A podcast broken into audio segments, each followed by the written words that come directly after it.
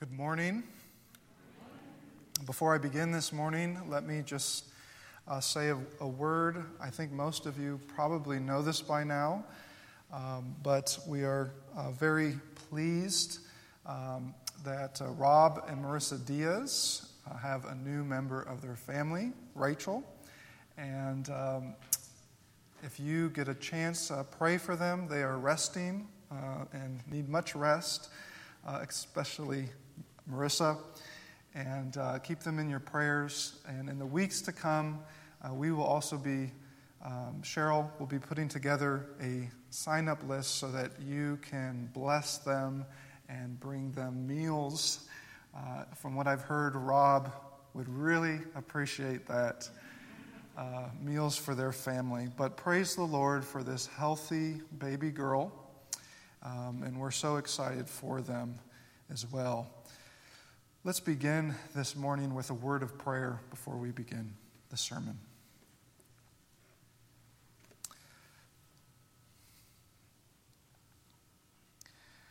Father, as we continue our way through the book of Genesis and travel with Abram, and come this morning to Genesis 12 and 13, Lord, help us to not just study the text, to know the text, to understand what it says, but also what it means. May we not be short sighted, only seeing what's happening on the ground in the life of Abram and Sarai, but how you, Lord, are providentially at work, even sometimes in the worst of situations how you are providentially at work to bring about your will and your plan and your purpose, which is so good. In Christ's name we pray. Amen. It's always puzzling to me how non Christians can become so shocked and offended when they discover that Christians are fallible sinners. Sometimes there's an assumption that if you are a Christian, well, then you must be perfect. As if you never struggle to trust God or to remain faithful to Him. This assumption, and I would say misconception, tends to presuppose that Christianity is a religion that kind of floats in the clouds and consists of people who are angelic, removed from the struggles and the hardships and the temptations, the many temptations of everyday life. Isn't this true? Isn't it amazing how you rarely find a person in Scripture, though, who is not stained by character flaws? Does it surprise you that after great feats of faith, a Bible character can find themselves in such a dark valley? The story of Scripture is replete with examples, is it not? Adam is given dominion over the earth to name the animals, only to be conquered by one of them this snake who deceives. David slays Goliath, is made king, and then the man commits not only adultery but murder. Elijah, perhaps one of my favorite Bible characters and my favorite examples. Elijah commands fire to come down from heaven itself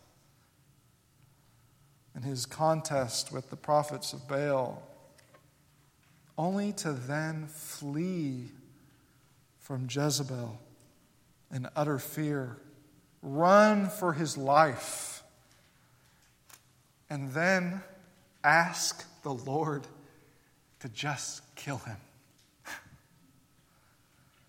or consider Peter, Peter, who one moment says he will go and die with Jesus if he must. Only to then deny Jesus not once, not twice, but three times. We could go on, couldn't we? We could go on. But the point is clear. Sometimes those who exhibit enormous faith in God also show signs of great weakness, too, as they fail to trust God and His promises as they should. This morning, we return to the story of Abram and Sarai, and what we discover is that Abram, too, is one of those characters. We've seen it with Adam, we've seen it with Noah, and now we come to Abram, who's just been called by God and given these amazing promises. He too is one of those characters. While the first half of Genesis 12 demonstrated that he was a man who listened and obeyed God in light of the promises that God had made to him of an offspring to come and land that he will be blessed with. Now we see that this same man, having received these promises, this same man becomes fearful, afraid, and yes, even deceptive.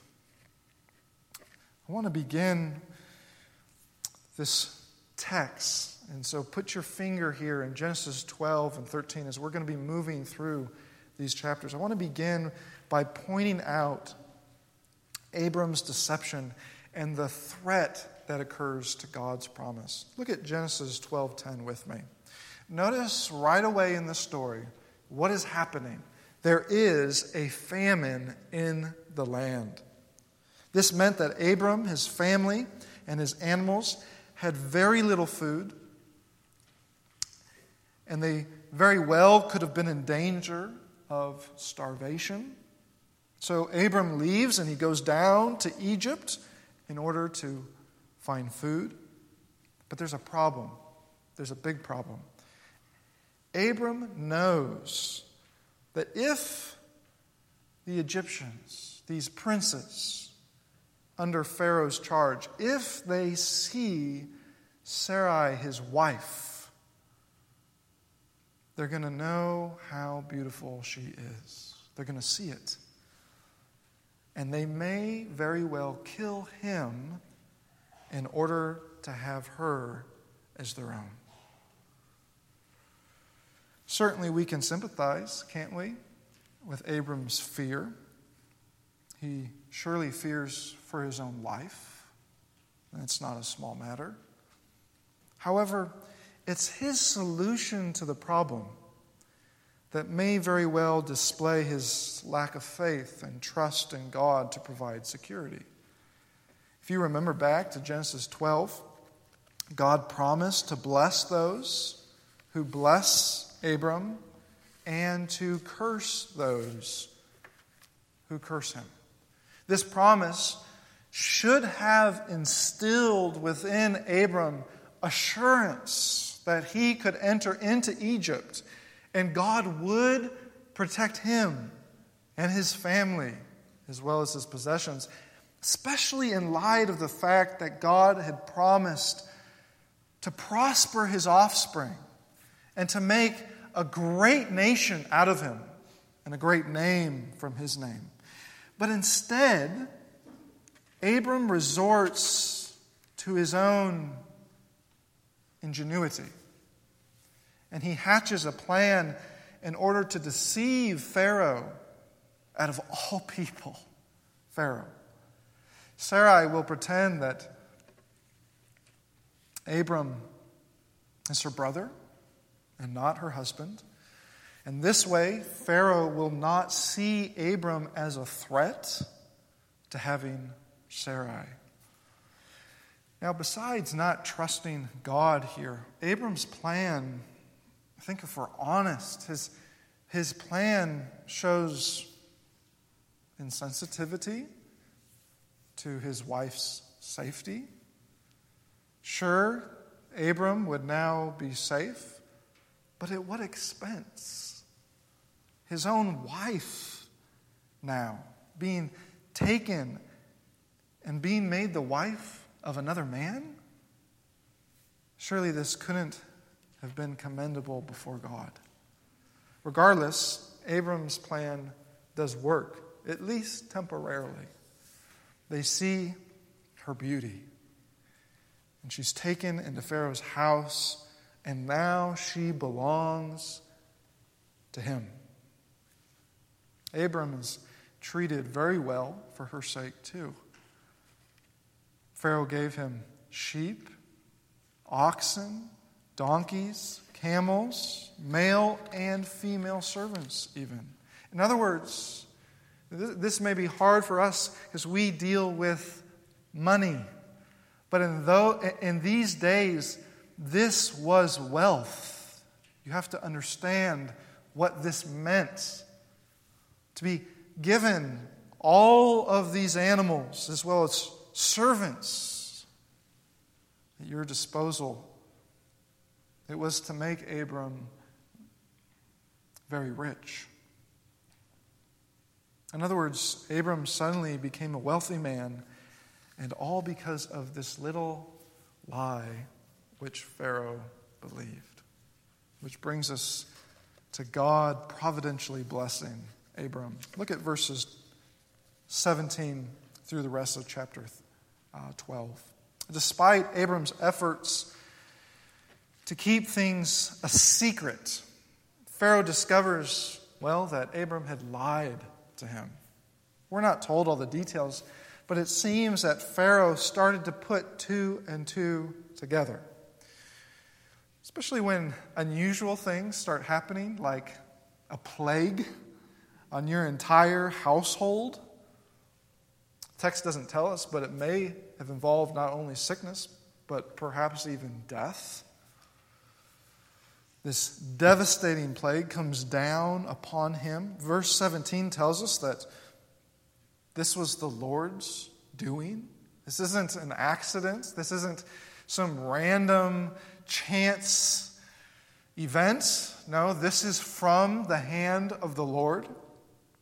God wasn't about to bless this twisted circumstance, nor was he about to let his promise to Abram to make a great nation out of him. He wasn't about to let this, this promise be compromised. I want, I want to pause right here because it is so important that you see and understand what a threat this entire circumstance and situation was to God's promise to Abram in Gen- back in Genesis 12. Do you see this? This is a threat to God's promise. This entire situation. Follow the logic here. If Sarai is taken by Pharaoh in Egypt, then the promise to make Abram a great nation through a physical seed, offspring, it's lost. Do you see this? It's, it's lost. And it's lost not only in terms of physical descendants, but in terms of the land of Canaan as well.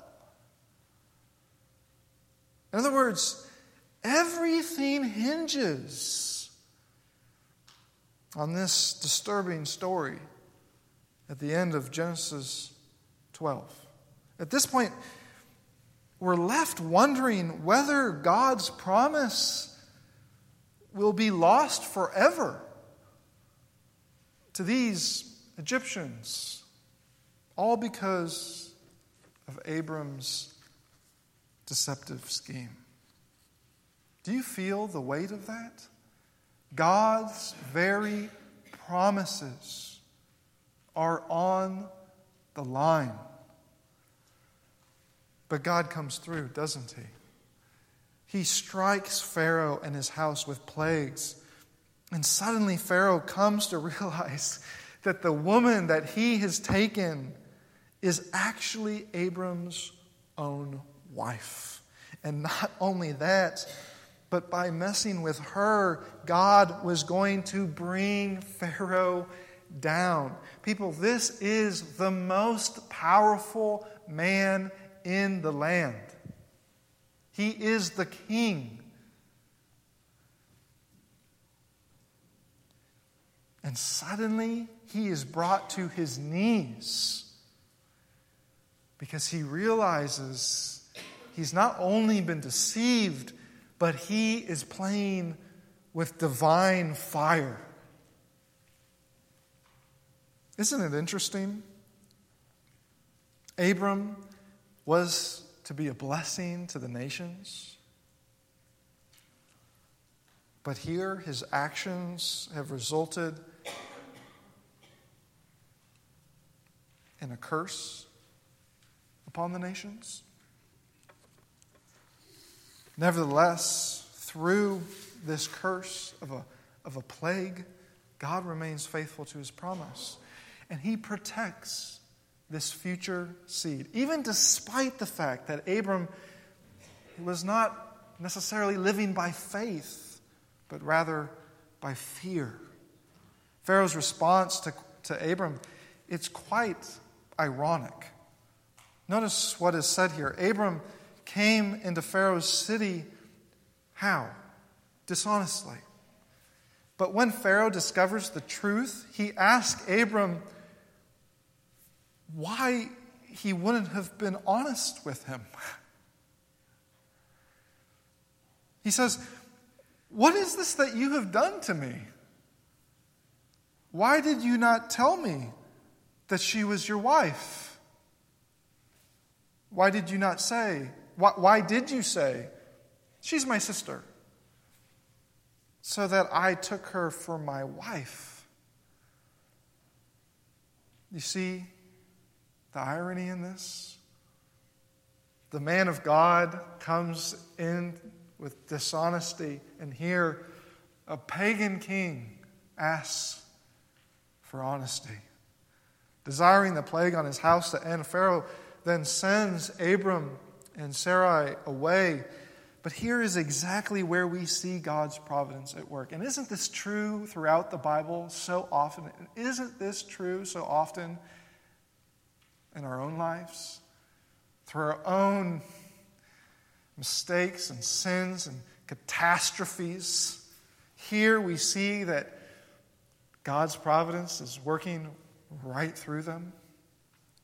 Though Abram's deception was dishonoring to God, it was God's intention all along to use Abram's misstep to further his promise and his plan. How so? Look at verse 20. Did you notice that Abram is sent away with all that he had? We're told this in chapter 12, verse 20. And then if you look ahead at chapter 13, how does the chapter begin in verse 1? It makes mention of this as well. All of the wealth Abram had gained, he now gets to keep, which only must have furthered God's plan to make a great people out of this man. In Genesis 3 13, 2, we read this Now Abram was very rich in livestock, in silver and in gold. So apparently, it's not just the land, it's not just the animals, but actually the silver and gold he now possessed as well. And as the text goes on, we also read that Abram is now going where? He's returning back to the land that God had promised rather than straying away in Egypt. And then finally, look at verse 4 of chapter 13. We see that Abram's faith is once again renewed as he calls upon the name of the Lord. Do you see how this man, after this disaster of a situation, now, at the beginning of chapter 13, he's restored.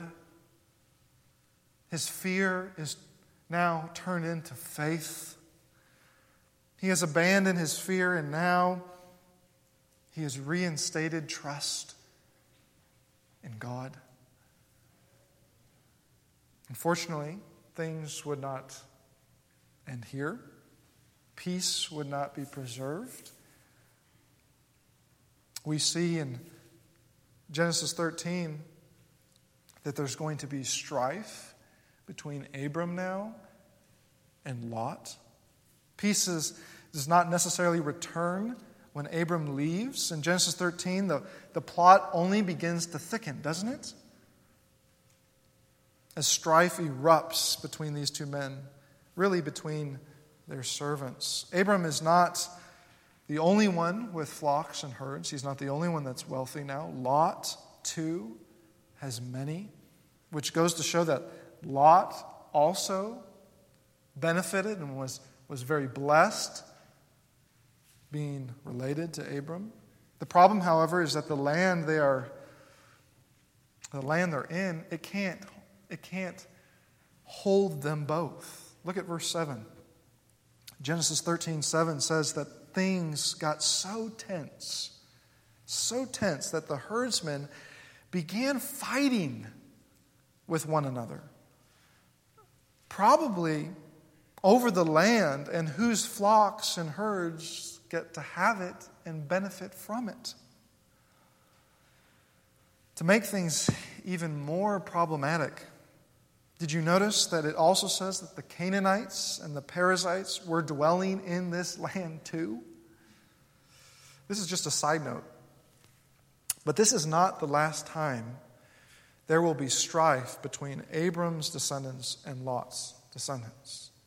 In the future, as the story goes on, there will be tension between the Moabites and the Ammonites, descendants of Lot, and Israel, descendants of Abram.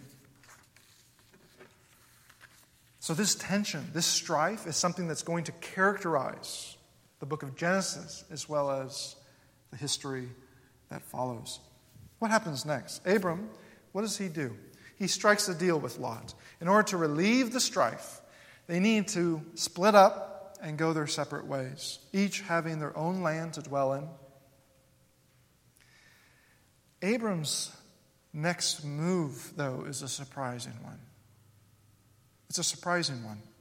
You would have expected, think about this. If you were Abram, what would you have done at this point?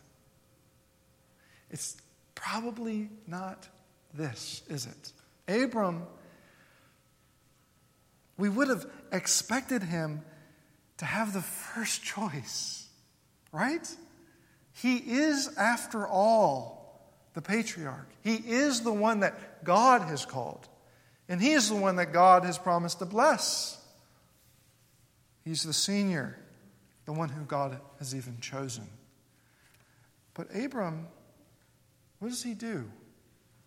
He gives Lot the first choice of the land. Lot. I think this may display, in a small way, Abram's faith once again in God's promise. In other words, Abram Perhaps learning from his mistake with Pharaoh, Abram placed his confidence once again in God's promise to give him the land and to bless him. So let Lot have the first choice. God's promise will stand and it will continue. Lot chose the Jordan Valley. It was notice how the texts don't miss these details as you're reading the Bible. Details are incredibly important. Notice that Lot chose the Jordan Valley, which the text says was well watered. And what could have been more important if you were there and had all of these flocks and animals and herds. Plus, it says that the water here that's so abundant, it, it would have been the source, your life source of prosperity for food from this land. In fact, so abundant is this Jordan Valley. Look at verse 10. Genesis, Genesis 13 10, it even compares it to the garden of the Lord. This is the Garden of Eden. And so the text says Lot went east. Now, here is the problem.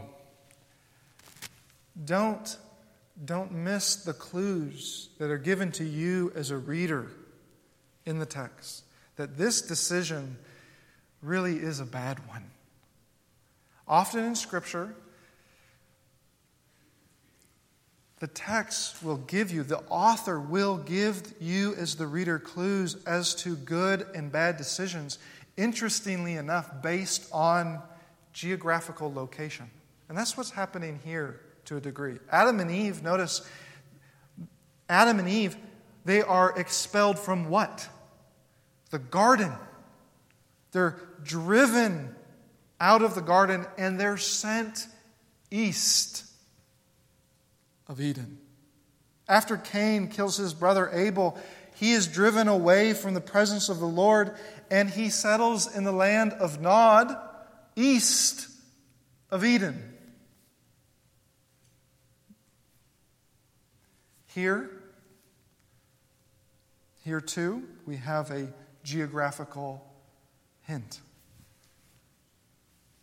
Lot goes east. Now, this is significant because rather than choosing the land of Canaan, Lot goes outside the land, to the farthest regions of the land, to other cities. Notice while Abram settled in the land of Canaan, that is the land of promise, verse 12 says that the Lord, that, that Lot settled among the cities of the valley and moved his tent as far as Sodom. If you were an Israelite in Israel, receiving this book of Genesis from the hand of Moses, hearing this being read, there would have been you, would have gasped at this point in the story. Sodom? Not Lot, Lot, not Sodom. Anywhere but there. Lot's choice to pitch his tent as far as Sodom would have devastating consequences. Verse 13 indicates what? That the men of Sodom were wicked, great sinners against the Lord. And if we back up to verse 10, even this lush land of the Jordan is qualified by that sentence in parentheses in your Bible that says, This was before the Lord destroyed Sodom and Gomorrah. You see again the irony in the story? The land that was lush will be the land that God will destroy with fire. But even the mention of that land, even the mention that the land was in the direction of Zoar in verse 10, is again a clue to you as the reader of the terrible fate that awaits Lot. For this would be the city he would flee to after leaving with much haste Sodom and Gomorrah. Lot was looking upon, naturally, was looking upon the outward appearance, but he failed to consider that it was outside the heart of the land of Canaan, and that the men within it were wicked. One can't help but wonder at this point why Lot was strained further and further away from the land of promise, situating his family and all that he possessed among a very wicked people. This couldn't have been good for his family, spiritually, and only must have put them in, in serious danger. As we'll discover in the weeks to come, Genesis 14 will not be the last time Abram has to rescue Lot, will it? In Genesis 19, God, well, actually, in Genesis 14, God is going to use Abram to rescue Lot. But again, in Genesis 19, God will destroy Sodom and Gomorrah, but use Abram again to bring Lot out of a terrible situation. While Lot's future, it's, it's wrapped up in turmoil. Abram's is one that's covered with the Lord's banner of blessing. Lot chose to enter into forbidden cities. Abram waits. He waits upon the Lord for the land of promise. Look with me at the end of Genesis 13 verses 14 through 18, because here we see that though God's promise has been threatened, now his promise is secured. The Lord calls upon Abram to lift up his eyes. Lift up your eyes, Abram. Lift your eyes up and look out in every direction that you see north and south, east and west. Abram, look at all of this land that you see in front of you, behind you. Look at it. It's for you, he tells him. I, God Almighty, I will give it to you, Abram, and to your offspring, and, and forever. And not only that, Abram's offspring will be, God says, they will be as numerous as the dust of the earth. In other words, you won't be able to count them. Perhaps we could put it this way if you can count every speck of dust on the earth, then you can count the offspring of Abram. So God tells him, Arise, walk through the length and the breadth of the land, for I will give it to you. Here we see that God's promise made to Abram in Genesis 12, it's renewed and it's re- reiterated again. And what better timing in light of Abram's silly choices in Egypt, though it seemed as if God's promise would be snuffed out by Pharaoh and Egypt, God was at work all along, even through Abram's poor decisions, to bring his chosen servant back to the land. Though God's promise was threatened, it has now been secured. It's fitting then that we would come to the end of Genesis 3, Genesis 13, and we would end on a note of faith and worship. The text says there So Abram moved his tent and came and settled by the oaks of Mamre, which are at Hebron, and there he built an altar to the Lord. Sound familiar? Abram, and as a Christian, hear this. Abram was not distracted by his newfound wealth. Instead, his gaze was fixed, set on the Lord, placing his confidence and trust in divine promises, which is quite amazing, isn't it? Quite amazing given that Abram still had no heir, no son. And as he looked out on the land that God was saying was to be his, he still saw the land occupied by other people, Canaanites. As Hebrews reminds us of, Abram did not depend upon sight,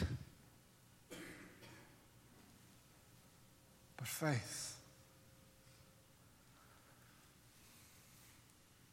At the start of this sermon, I mentioned how often in Scripture godly characters are covered by warts. Do you think we can relate to? One moment they're trusting God, and the next they're struggling, struggling to live according to his promises. Surely this is the case with Abram in Genesis 12 and 13. But what I hope you can see this morning is that in these chapters, it's God's providence. It's God's providence that is at work. And it's His plan that won't be thwarted. Though the seed of the serpent continues to threaten the seed of the woman, God providentially is orchestrating this symphony of a story so that his seed, his promised offspring, is not snuffed out, but continues so that God's promises to Abraham are fulfilled and the nations are blessed. Brothers and sisters of Fellowship Baptist Church, May Genesis 12 and 13, may they reassure us that the God that we worship, the God of Abraham, Isaac, and Jacob, he is good. He remains faithful to his promises. And may we not forget that he's not only good, but his goodness is accompanied by his power, his sovereignty. For his promises, they will not fail. Instead, they shall prevail. Amen. Let's pray.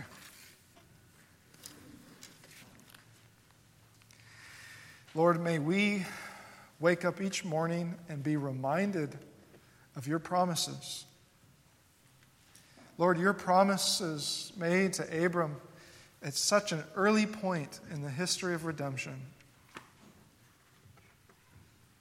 were great. And yet, Lord, Abram could how could he have seen just how great these promises would be as they came to fulfillment not only in the great nation that you would bring out of his name, but in the one seed, Jesus Christ, that you would raise up as a son of Abraham to redeem sinners like us so that the nations would be blessed. Lord, we are the recipients of that blessing. We are sons and daughters of Abraham. Not because of anything we have done, of course, but only because of Christ and what he has done in his life, death, and resurrection on our behalf. We celebrate Christ this morning. It's in his name that we pray. Amen.